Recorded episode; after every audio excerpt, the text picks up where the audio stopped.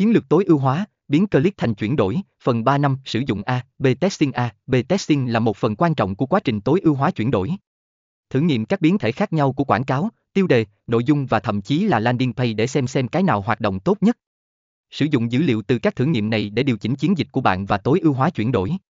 6. Sử dụng Remarken Remarken cho phép bạn tiếp cận những người dùng đã tương tác với trang web của bạn trước đó. Điều này có thể là cách hiệu quả để tạo lại quan hệ với họ và thúc đẩy chuyển đổi. Sử dụng chiến dịch Remarken để nhắc nhở họ về sản phẩm hoặc dịch vụ của bạn và cung cấp thêm ưu đãi hoặc thông tin hữu ích để thúc đẩy họ thực hiện hành động. 7. Theo dõi và phân tích cuối cùng, đừng quên theo dõi và phân tích dữ liệu chiến dịch của bạn. Sử dụng các công cụ phân tích để theo dõi tỷ lệ chuyển đổi, nguồn traffic và các yếu tố quan trọng khác.